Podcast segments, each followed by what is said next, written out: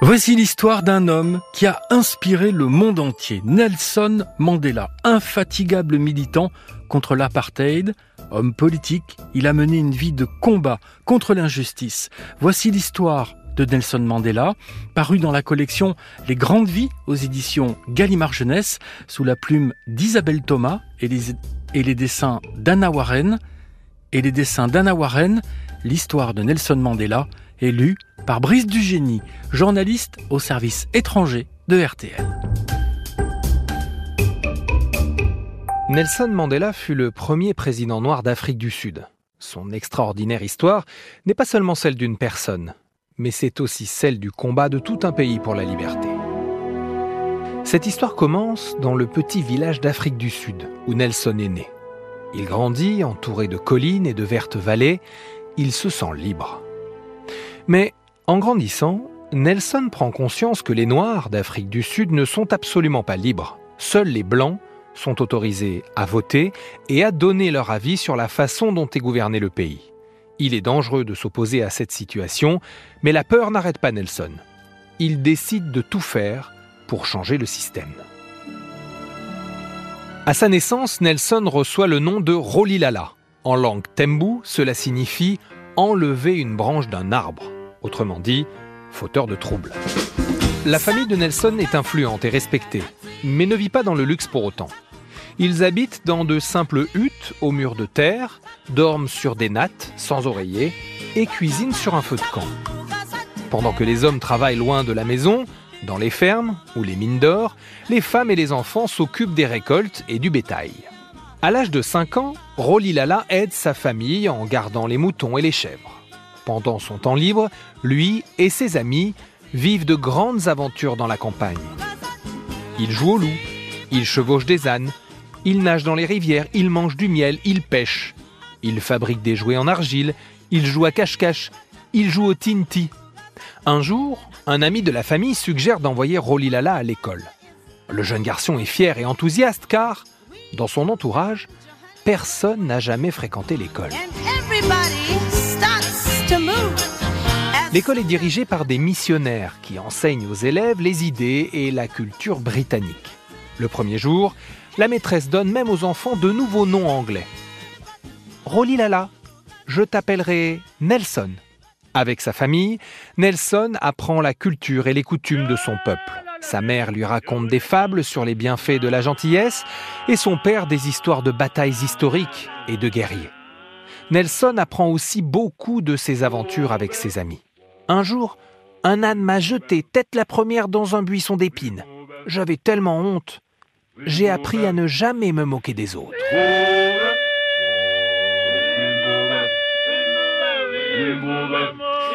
Nelson grandit dans le bonheur et la liberté. Mais un jour, juste après son neuvième anniversaire, son père meurt de la tuberculose. La vie de Nelson est sur le point de changer.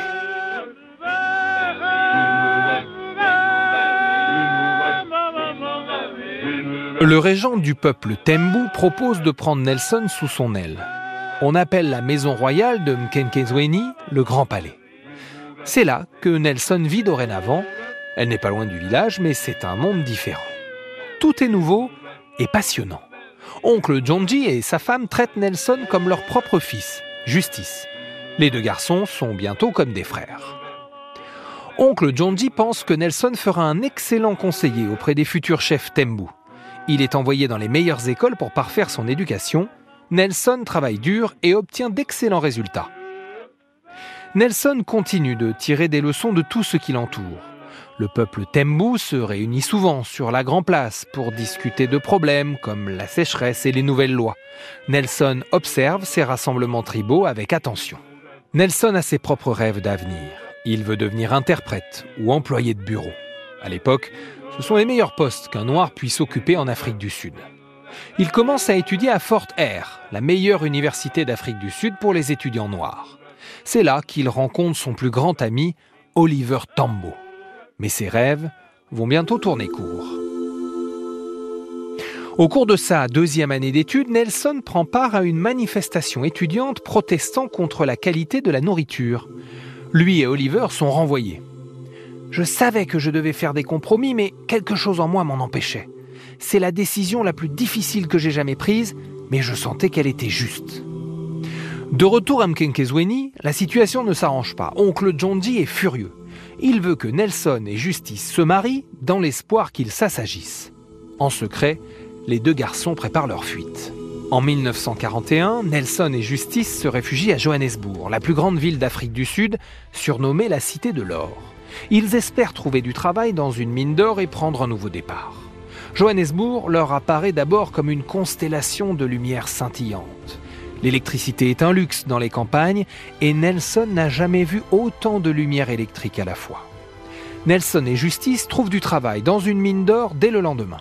Ils constatent aussitôt que seuls les blancs propriétaires de mines sont riches.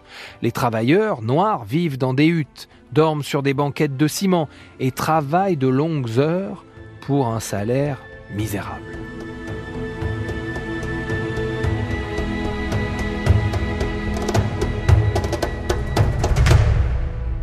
Peu après leur embauche, ils sont convoqués dans le bureau du contremaître.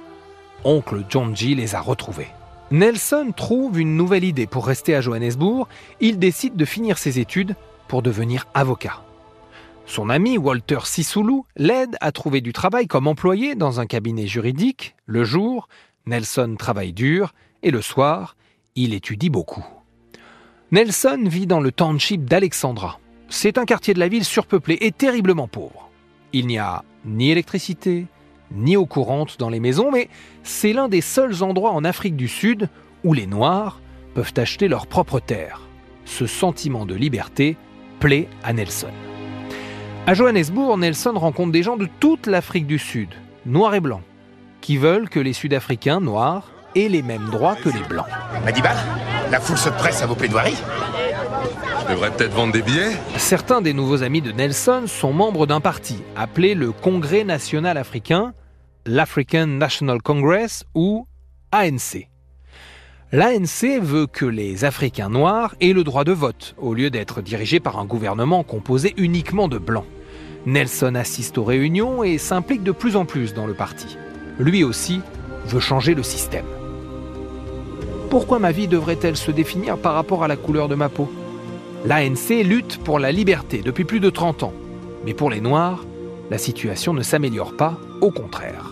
En 1944, Nelson, Walter Sisulu et Oliver Tambo créent la Ligue des jeunes de l'ANC. Ils veulent réunir plus de membres et se faire remarquer par le gouvernement. Comme les réunions et les discours ne sont guère efficaces, la Ligue des jeunes décide d'aller manifester dans les rues. Laissons leur bus partir avec N'écoutez pas ce que dit cet homme Faisons front tous ensemble Nelson s'inspire des méthodes de Mahatma Gandhi, qui mène des manifestations pacifiques en Inde pour tenter de mettre fin, sans violence, à la domination britannique. Mais plus les Noirs protestent, plus le gouvernement blanc s'accroche au pouvoir. En 1948, un nouveau gouvernement blanc est élu sous le slogan L'homme blanc doit toujours rester le chef. Il met en place un système de loi appelé apartheid, qui oblige les Noirs et les Blancs d'Afrique du Sud à vivre séparés. Les Noirs et les Blancs fréquentent des écoles, des plages et des églises différentes. Ils ne peuvent pas monter dans les mêmes autobus ou boire aux mêmes fontaines, et ils doivent utiliser des entrées séparées pour aller au bureau ou dans les magasins. Les mariages entre Noirs et Blancs sont interdits. Ils ne peuvent même pas partager une table dans un café ou faire du sport ensemble. Si une personne noire ne respecte pas ces règles, elle peut aller en prison.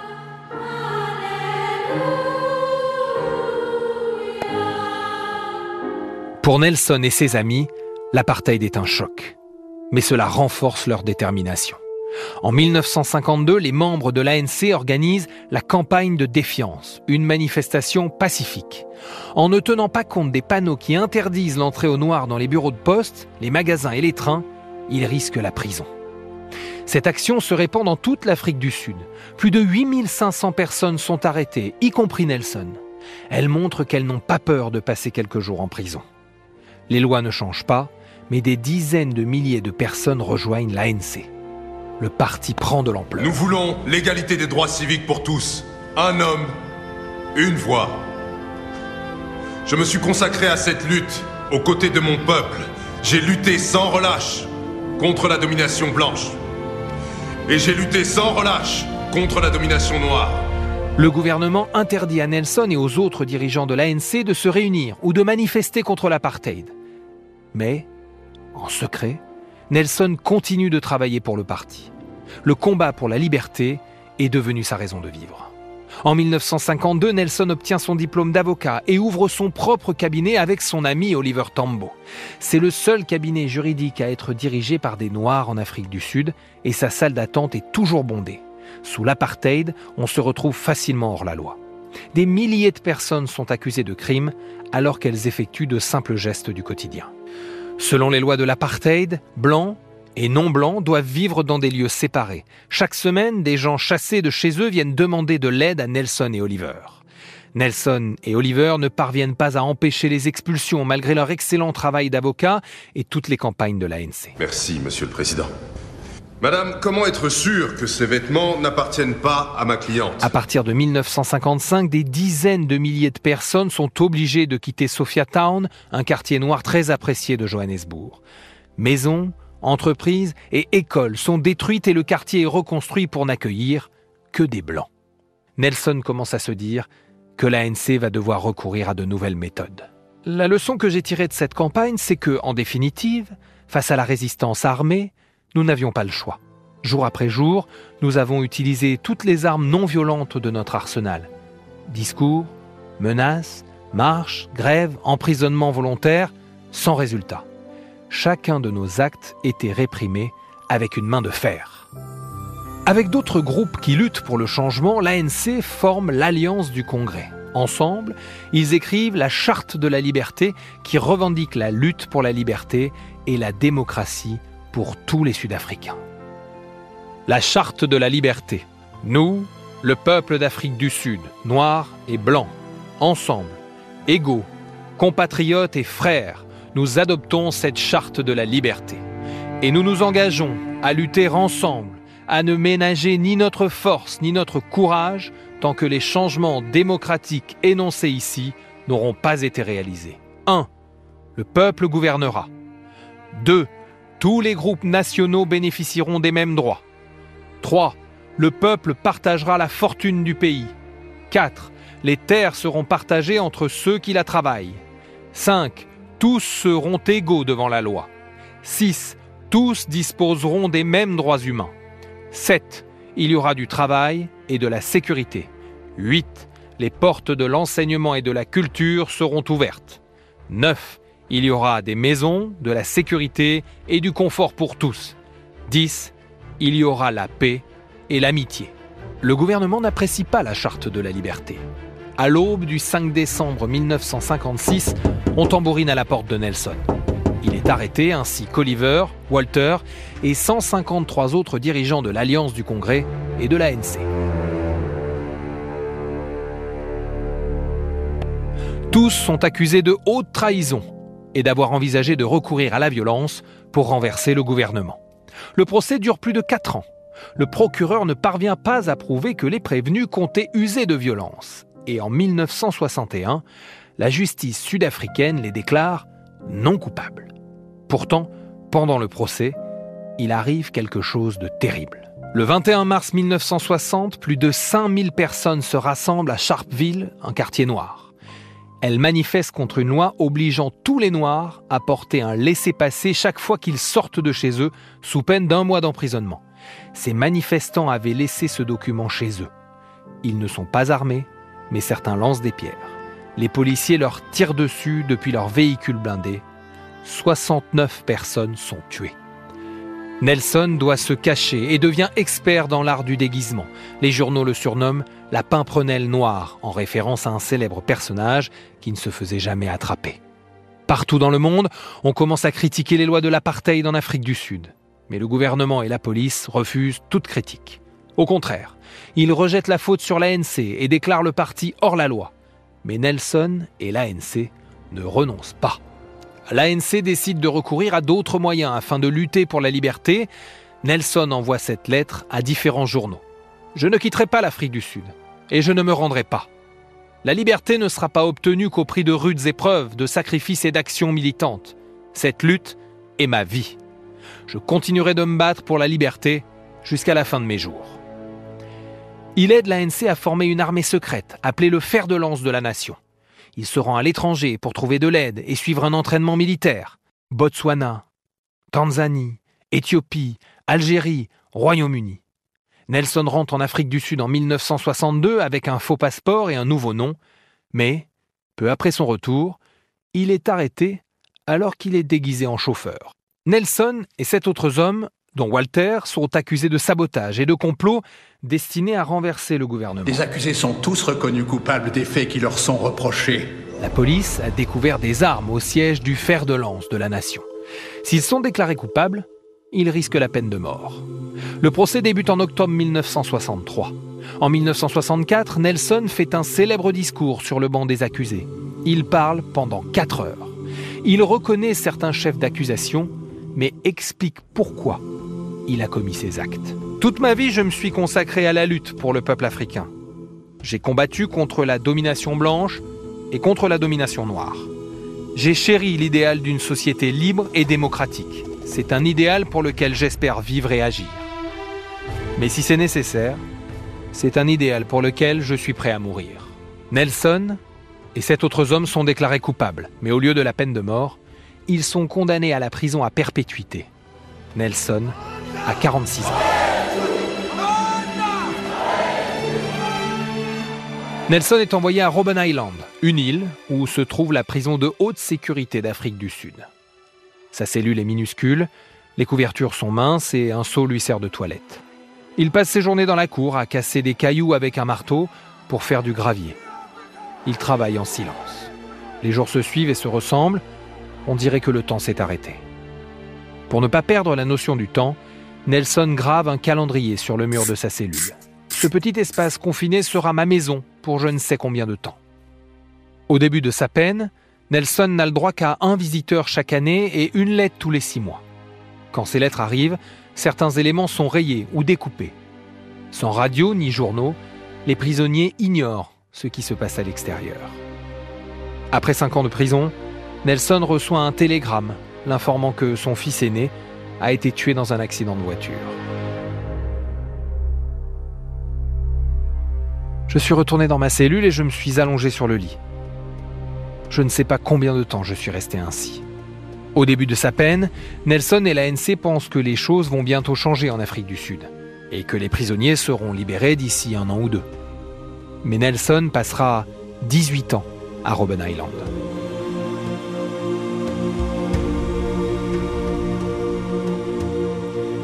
En prison, Nelson se bat pour les droits des prisonniers. Les choses commencent à s'améliorer. On finit par l'autoriser à s'occuper d'un jardin dans la cour, où il fait pousser des tomates, des piments et des oignons. C'est un avant-goût de liberté. Dehors, le combat pour la liberté se poursuit. Oliver Tambo dirige l'ANC depuis l'étranger. De nombreux pays font pression sur le gouvernement sud-africain et se mettent à manifester. Dans les années 1980, l'ANC lance une nouvelle campagne. Arrêtez l'apartheid Apartheid, ça suffit Libérez Nelson Mandela Libérez Nelson Mandela Non à l'apartheid En 1982, Nelson et Walter sont transférés à la prison de Paulsmoor, dans les terres.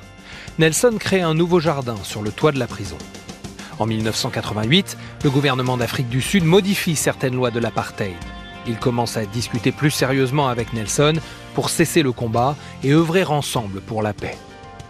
En décembre 1989, Nelson rencontre le nouveau président, F.W. de Klerk, pour parler d'une nouvelle Afrique du Sud. Un mois plus tard, le président de Klerk annonce la levée de l'interdiction de l'ANC, ce qui signifie que Nelson et d'autres prisonniers politiques seront bientôt libres. Nelson est libéré le 11 février 1990 après 27 ans d'emprisonnement. Il a 71 ans. Il embrasse sa femme, ses enfants et ses petits-enfants. C'est la fin de plus de 10 000 jours de captivité. Quand j'étais dans la foule, j'ai levé le poing droit et entendu une clameur.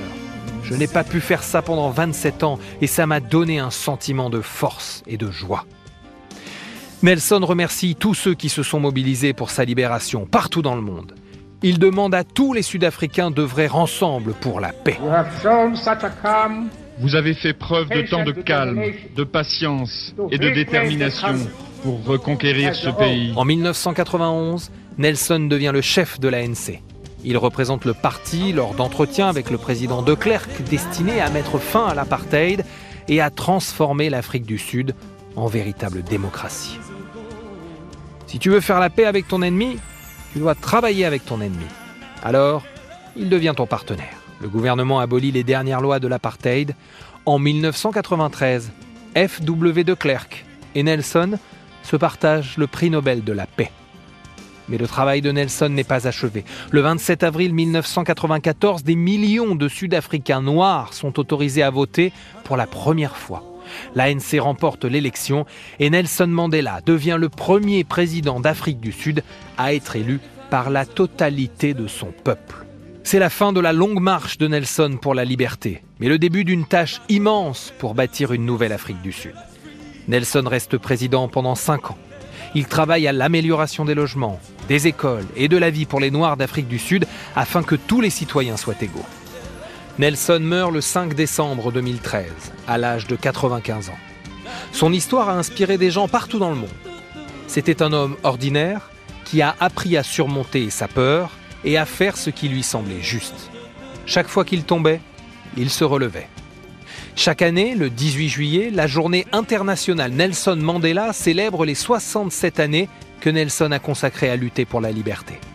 Les gens offrent 67 minutes de leur temps pour aider les autres. Et toi, que feras-tu? C'est la différence que nous avons faite dans la vie des autres qui déterminera le sens de la vie que nous avons menée. Avec une immense joie, nous pouvons crier fort sur les toits Enfin libre. Ainsi se termine l'histoire de Nelson Mandela, tirée d'un très beau livre dans la collection Les Grandes Vies aux éditions Gallimard Jeunesse sous la plume d'Isabelle Thomas et les dessins d'Anna Warren. L'histoire est élue par Brice Dugénie, journaliste au service étranger de RTL. Tu peux retrouver ce podcast et tous les podcasts RTL dans l'application RTL ou sur tes plateformes favorites. On se retrouve très vite pour une nouvelle histoire.